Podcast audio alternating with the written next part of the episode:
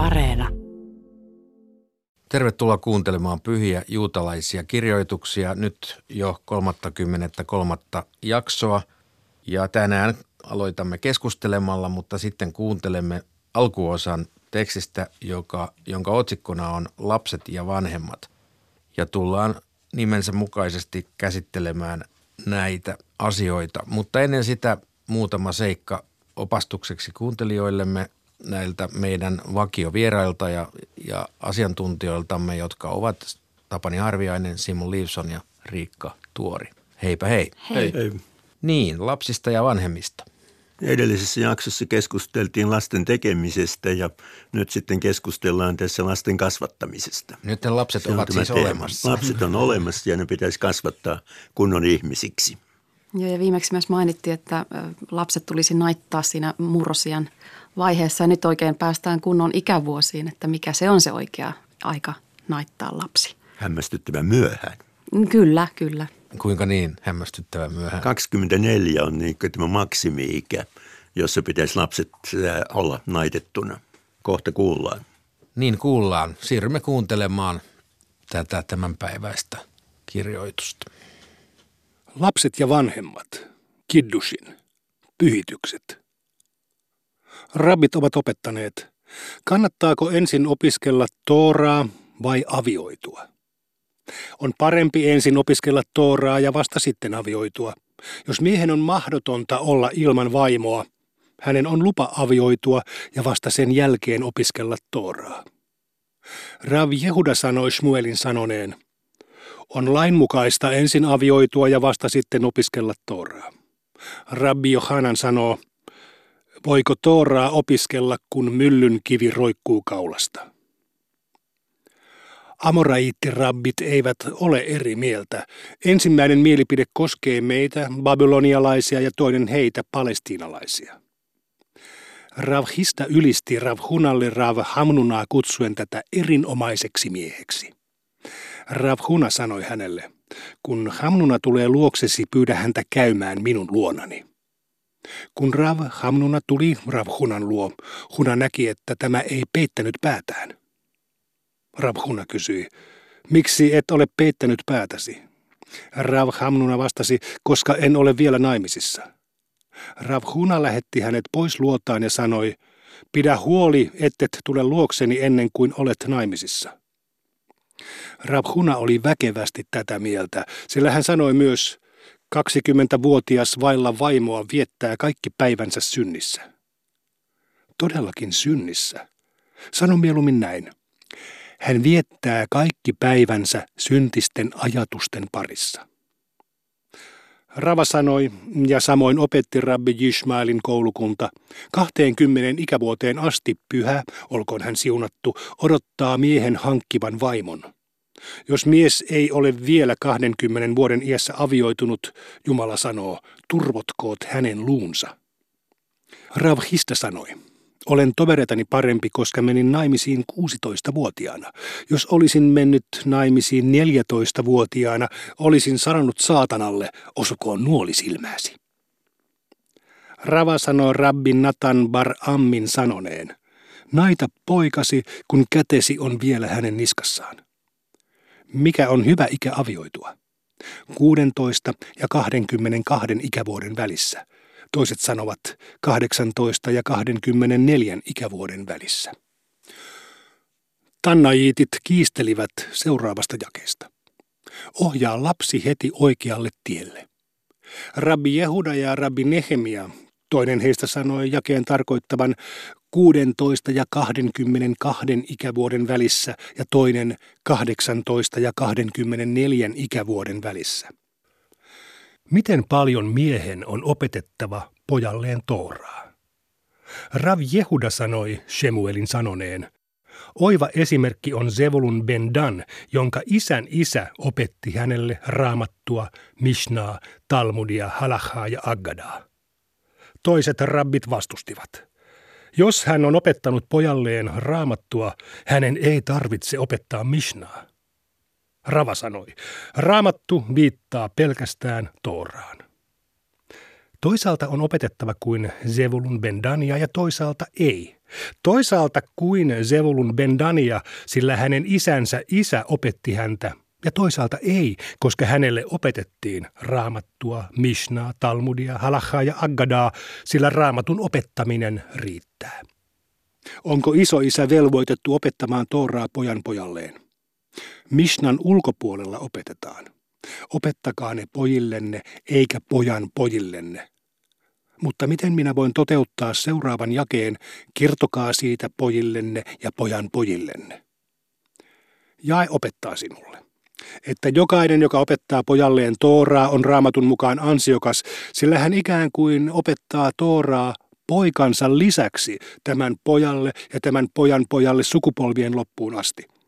Opetus on yhdenmukainen seuraavan Tannaitti-opetuksen kanssa, sillä Mishnan ulkopuolella opetetaan. Opettakaa ne pojillenne. Takeessahan ei mainita muita kuin pojat. Miksi myös pojan pojille? Sen voi oppia jakeesta, kertokaa siitä pojillenne ja pojan pojillenne. Miksi Raamattu sitten mainitsee ensimmäisessä jakeessa vain pojat, koska jae haluaa korostaa, opettakaa ne pojillenne, ei tyttärillenne. Rabbi Jehoshua ben Levi sanoi, se, joka opettaa pojan pojalleen Tooraa, tekee raamatun mukaan ansiokkaasti, aivan kuin hän olisi saanut opetuksen suoraan Siinailta. Raamatussa sanotaan, kertokaa siitä pojillenne ja pojan pojillenne, mitä seuraa jae. Se päivä, jona seisoitte Herran Jumalanne edessä Horebin eli Siinain luona. Kun rabbi Hiebar Abba tapasi rabbi Jehoshua ben Levin, tämä oli peittänyt päänsä halvalla kankaalla ja tuonut nuoren poikansa synagogaan.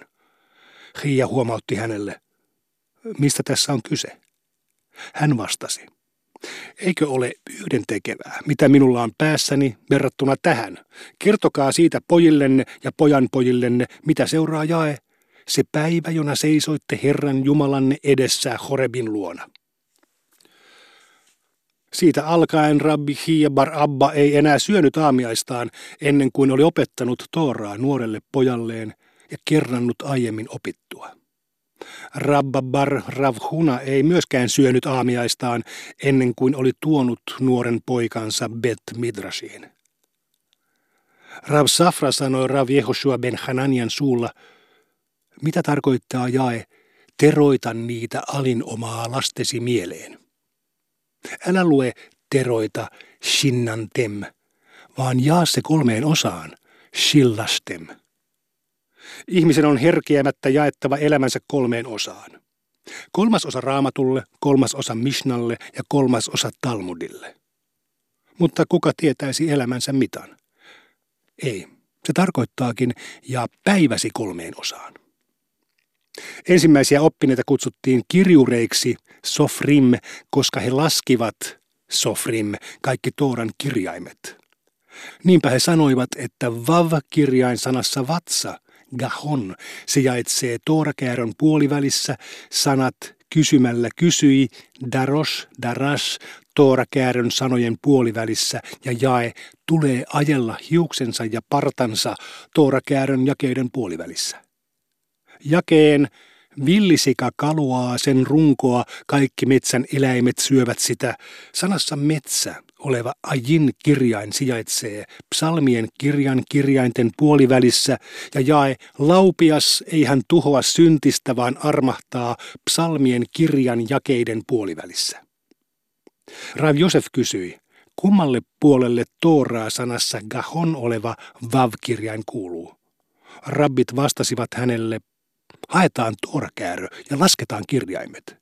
Eikö Rabba Barbarhana aiemmin sanonut, he eivät poistuneet paikalta ennen kuin olivat hakeneet Toorakäärön ja laskeneet kaikki kirjaimet. Hän vastasi heille, he olivat puutteellisen ja täydellisen kirjoitustaidon asiantuntijoita. Me sen sijaan emme ole asiantuntijoita, emmekä kykene laskemaan kirjaimia. Rav Josef kysyi, kummalle puolelle Tooraa tulee ajella, hiuksensa ja partansa kuuluu. Abba Je vastasi hänelle, haetaan Toorakäärö ja lasketaan jakeet. Rav Josef sanoi, Emme ole asiantuntijoita jakeidenkaan suhteen, sillä kuten Rav Ahabar Ada on kertonut, lännessä he jakavat tämän jakeen kolmeen osaan. Mooses puhui ja Jumala vastasi hänelle jylisten. Rabbimme ovat opettaneet. Toorakäädössä on 5888 jaetta. Psalmeissa on kahdeksan jaetta enemmän ja aikakirjoissa kahdeksan jaetta vähemmän. Rabbimme ovat opettaneet. Teroita niitä alinomaa lastesi mieleen, sillä Tooran sanojen on oltava aina terävinä kielelläsi. Kun joku kysyy sinulta jotain, et saa epäröidä sanoissasi, vaan sinun on vastattava aikailematta, kuten raamatussa sanotaan.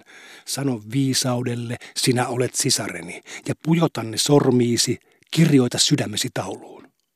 Raamattu sanoo myös, kuin nuolet soturin kädessä ovat nuorena saarut lapset, ja teräviä nuolia soturin jousesta. Olkoot nuolesi terävät, kansat alistukoot valtaasi. Ja Onnellinen on se mies, jonka viini on nuolia täynnä. Hän ei jää tappiolle, kun hän kaupungin portissa käräjöi vihamiestensä kanssa.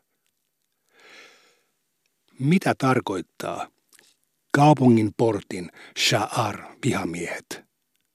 Rabbi Hiabar Abba sanoi, jopa isä ja poika – Mestari ja hänen oppilaansa, jotka opiskelevat Toorassa olevaa yhtä lukukappaletta, Sha'ar, muuttuvat Tooran tulkinnasta kiistellessään toistensa vihollisiksi, eivätkä hievahda mihinkään ennen kuin alkavat jälleen rakastaa toisiaan, sillä raamatussa sanotaan, Vaheb, joka sijaitsee Sufassa. Älä lue Sufassa, be Sufa, vaan sen lopussa be Sofa on rakkaus rabbit ovat opettaneet. Painakaa, vesantem, merkitsee täydellistä rohdosta, sam tam. Tooraa voi verrata elämän rohdokseen. Vertauskuva. Tämä on verrattavissa mieheen, joka iski poikaansa syvän haavan, kietoi haavan päälle siteen ja sanoi, Poikani, sinä aikana, kun side on haavan päällä, syö ja juo sydämesi kyllyydestä. Peseydy mielesi mukaan niin kuumassa kuin viileässäkin vedessä, äläkä pelkää laisinkaan. Mutta jos otat siteen pois haavan päältä, haava tulehtuu. Samoin pyhä, olkoon hän siunattu, sanoi Israelille, poikani, minä loin sinun pahan taipumuksen ja Tooran sille vastalääkkeeksi. Jos te opiskelette Tooraa, ette joudu pahan taipumuksen armoille, sillä raamatussa sanotaan. Jos teet oikein, voit kohottaa katseesi. Mutta jos te ette opiskele Tooraa, joudutte sen kynsiin, sillä raamatussa sanotaan, synti on ovella vaanimassa. Tämäkään ei vielä riitä, vaan paha taipumus kohdistaa kaikki voimansa teihin, sillä raamatussa sanotaan, sinua se haluaa. Jos sinä todella haluat, kykenet kuitenkin hallitsemaan sitä, sillä raamatussa sanotaan, sinä pidät sen kurissa. Rabbit ovat opettaneet. Paha taipumus, Jetzer Hara, on niin vaarallinen, että jopa sen luoja kutsuu sitä pahaksi, Ra, sillä raamatussa sanotaan, Ihmisen ajatukset ja teot, Jetser Lev Ha Adam, ovat pahat, Ra, nuoruudesta saakka. Rav Yitzhak sanoi, paha taipumus syntyy uudelleen ihmisessä joka päivä, Bekol Jom, sillä raamatussa sanotaan kauttaaltaan, Kol Hayom, paha.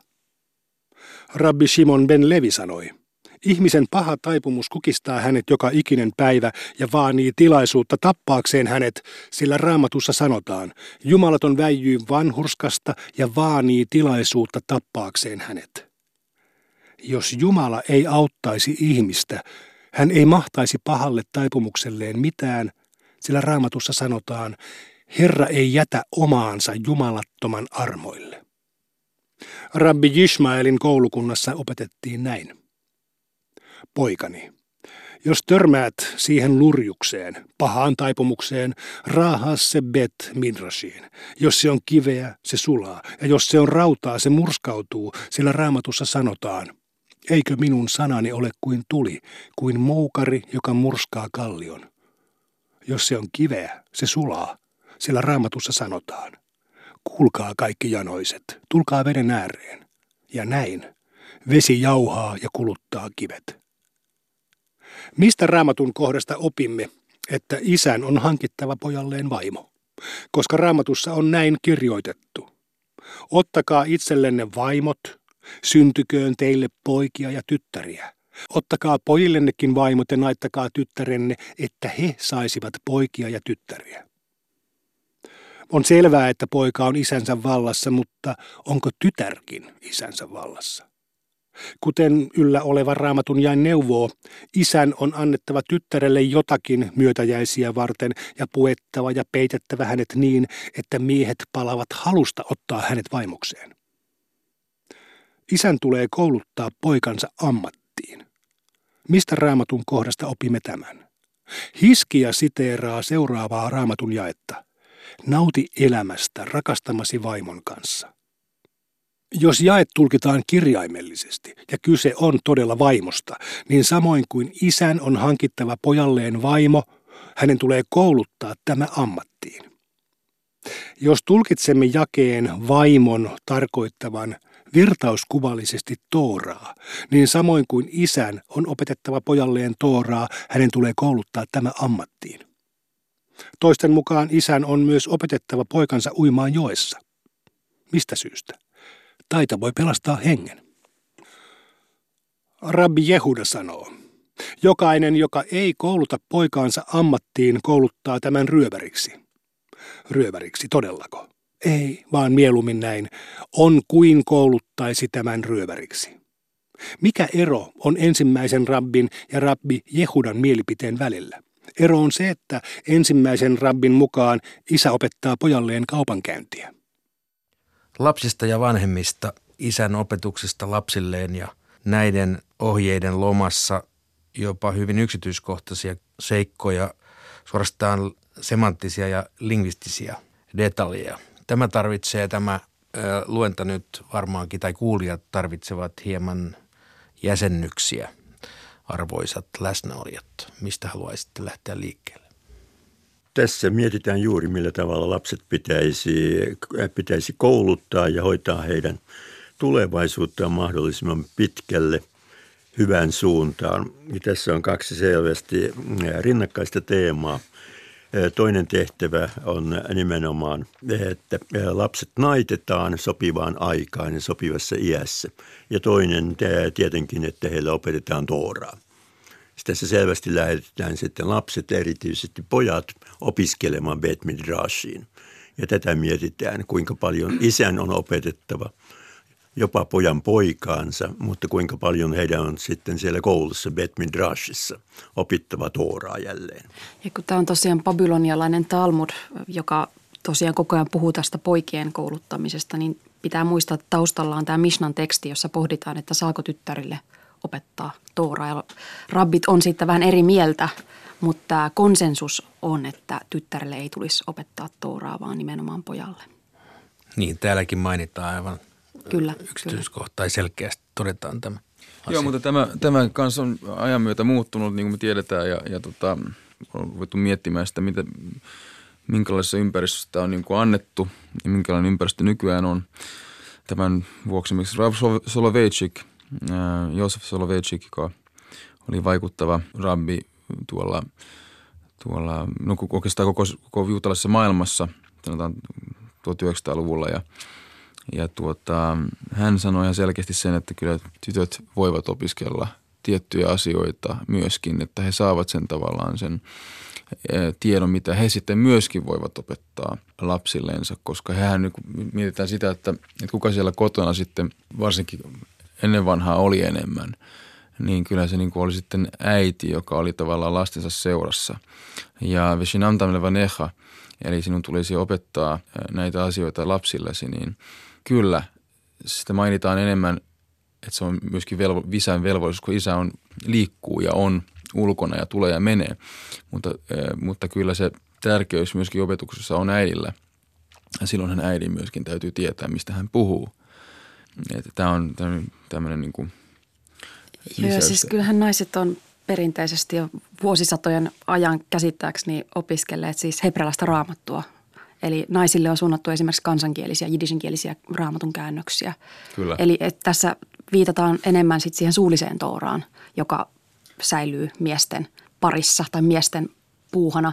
Mutta sekin on, kuten Simo sanoi, se on muuttunut tänä päivänä tosi paljon, että meillä on ihan oikeastaan viime vuosikymmeninä lisääntynyt ortodoksinaisten parissa myöskin Talmudin opiskelu. Ja muistan esimerkiksi sen, että kun me opiskeltiin New Yorkissa Yeshivat Hovei Torassa, eli Toran rakastajissa niin sanotusti, se on se nimi, niin Bronxissa, niin tota, meillä oli niin kuin tavallaan sisarkoulu. Eli meillä oli meille miehille Toorakoulu ja sitten me oltiin Bronxissa ja sitten tuota, sisarkoulu sitten oli naisille Maharat-niminen, joka oli sitten siellä Upper West Sideissa Manhattanilla. Ja siellä niin koulutetaan niin kuin naisista, ne, ne, ne lukee Talmudia ja, ja, ja tota noin, niin ihan samanlaisia asioita, mitä mekin.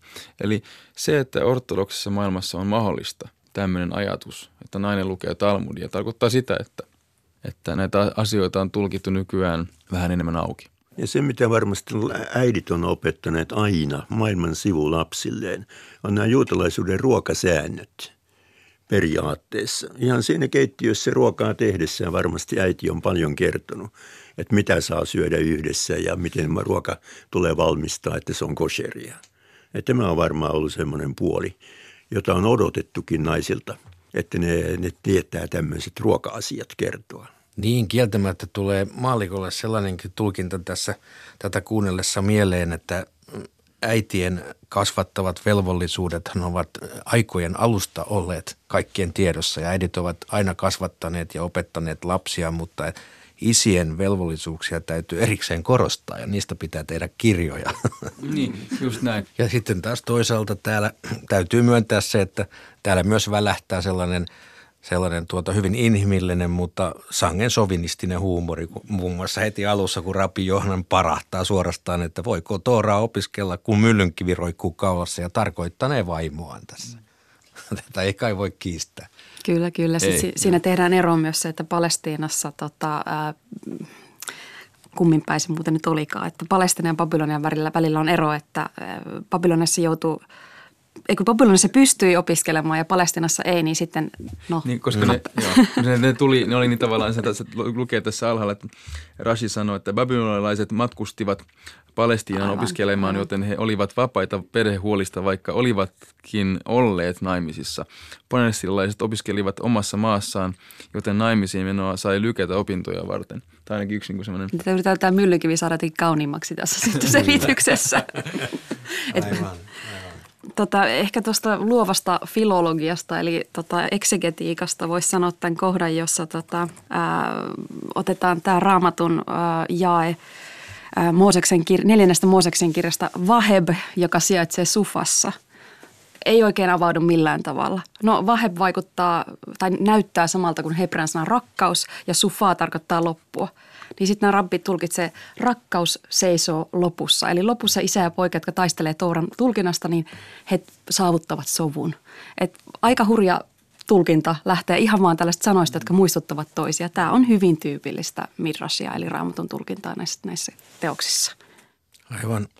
Muuan yksityiskohta jäi niin kovasti kiinnostamaan, että haluan vielä kuulla kommenttine siihen – sekin kuulostaa kovasti inhimilliseltä, mutta sen raivokkuus hieman hämmentää. Siis tämä Rav eh, Shihda sanoi, olen tovereitani parempi, koska menin naimisiin 16-vuotiaana. Jos olisin mennyt naimisiin 14-vuotiaana, olisin sanonut saatanalle, osukoon nuoli silmääsi. Miten haluaisitte kuulijoillemme tätä avata? Juu, siinä on varmasti tämä ajatus, että, että poika pitäisi naittaa mahdollisimman varhaisessa vaiheessa, ettei sille ehdi tulemaan lainausmerkissä likaisia ajatuksia mieleen. Ja nyt tämä Hisda on onnellinen siitä, että hänet on sentään 16-vuotiaana naitettu. Mutta jos olisi naitettu 14-vuotiaana, niin hän olisi ehtinyt silloin välttyä jo monilta likaisilta ajatuksilta. Ja se olisi ollut nuoli saatanan silmään joka yrittää tuoda nuorille miehille mieleen kaikenlaisia sopimattomia ajatuksia. Niin, eli ja, ja toisaalta niin kuin, ja myöskin to, voi sanoa toisella tavalla myös sen, että, että tämä niin sanottu saatana, mikä tässä mainitaan, niin se on sen paha taipumus. Että kun meissä, meissä on siis nämä hyvä ja paha taipumus meidän sielun osa, osana ja, ja se aina niin kuin tavallaan on se taistelu siitä, että annetaanko me sen pahan taipumuksen niin kuin viedä meidät tiettyyn suuntaan vai annetaanko me sen tavallaan hyvän taipumuksen. Tietenkin vaimon hankkiminen auttaa meitä siinä, että me ei, meidän paha taipumus sitten ei saa niin paljon peli, pelikenttää tässä, tällä alueella. Eikä varsinkaan niiden likaisten ajatusten ympärille. Ja tässähän oli tämä hyvin mielenkiintoinen vertauskuva siitä miehestä, joka lyö poikaansa haavan ja sitten sitoo sen haavan ja sitten sanoo, että voit tehdä ihan mitä vaan, mutta huolehdi sitä haavasta, että se ei tulehdu. Ja tämä mies on kuin Jumala, joka on luonut ihmiseen pahan taipumuksen ja Toora on sitten se tämmöinen side sen pahan taipumuksen päällä tai se, joka pitää sen kurissa. Tämä on aika osin vähän julmakin hmm. vertauskuva, kun miettii, että miksi ihmeessä se isä löi siihen poikansa syvän haavan pahan taipumuksen. Se jää vastaamatta. Se, se jää vastaamatta tässä. Sitä voidaan tietenkin tulkita, että mikä siinä on niin kuin syynä. Se on niin kuin tämä, se liittyy siihen jo aikaisemmin, mun mielestä siis se liittyy siihen tavalla, että, että eihän Jumala olisi niin kuin tarvinnut meitä luoda. Että tavallaan se koko tavalla ihmisen luominen on Jumalalle semmoinen tietynlainen niin kuin – teatteriesitys. Ja, ja tota, se haluaa tehdä sitä teatteriesityksestä mahdollisimman merkityksellisen sitten ja, ja tavallaan luoda meihin tietynlaiset asiat, jotta ja, ja lääkkeet ja myöskin ne vaaralliset asiat, pitää olla, jotta voi olla lääkkeet, joita voi olla. Siis aina se plus-miinus, se negatiivinen ja positiivinen, paha taipumus, hyvä taipumus, vapaa tahto. Tämä on siis se pelikenttä, tämä on se teatteri ja, ja se niin kuin tavallaan – on hyvin vahvaa kieltä tietenkin. Mä niin kuin, olen ihan samaa mieltä, että tässä käytetään hyvin semmoista niin kuin tiukkaa, että haava. Kuka nyt tekisi pojalle haavan niin kuin, ja sitten tavallaan se on semmoista, niin kuin, mikä se nykykielellä on, semmoista tietynlaista pakkomielteisyyttä, että, niin kuin, että halutaan kehittää ongelmaa ja sitten ollaan sen ongelman niin kuin haltioina. Mutta, mutta tämä periaatteessahan se, siis Jumalahan on meidät luonut ja hän on koittanut tehdä sellaiset olosuhteet, jotka olisivat myöskin hänen silmissään mahdollisimman merkityksellisiä. Tapani. Joo, kysymys siitä, mikä järki on näissä laskelmissa siitä, kuinka monta, monta kirjainta ja kuinka monta sanaa ja kuinka monta jaetta on Toorassa ja myös muissa raamatun osissa. Se liittyy siihen, että tällä tavalla yritettiin pitää Tooran ja raamatun kirjojen kopiointi mahdollisimman huolellisesti samassa mitassa.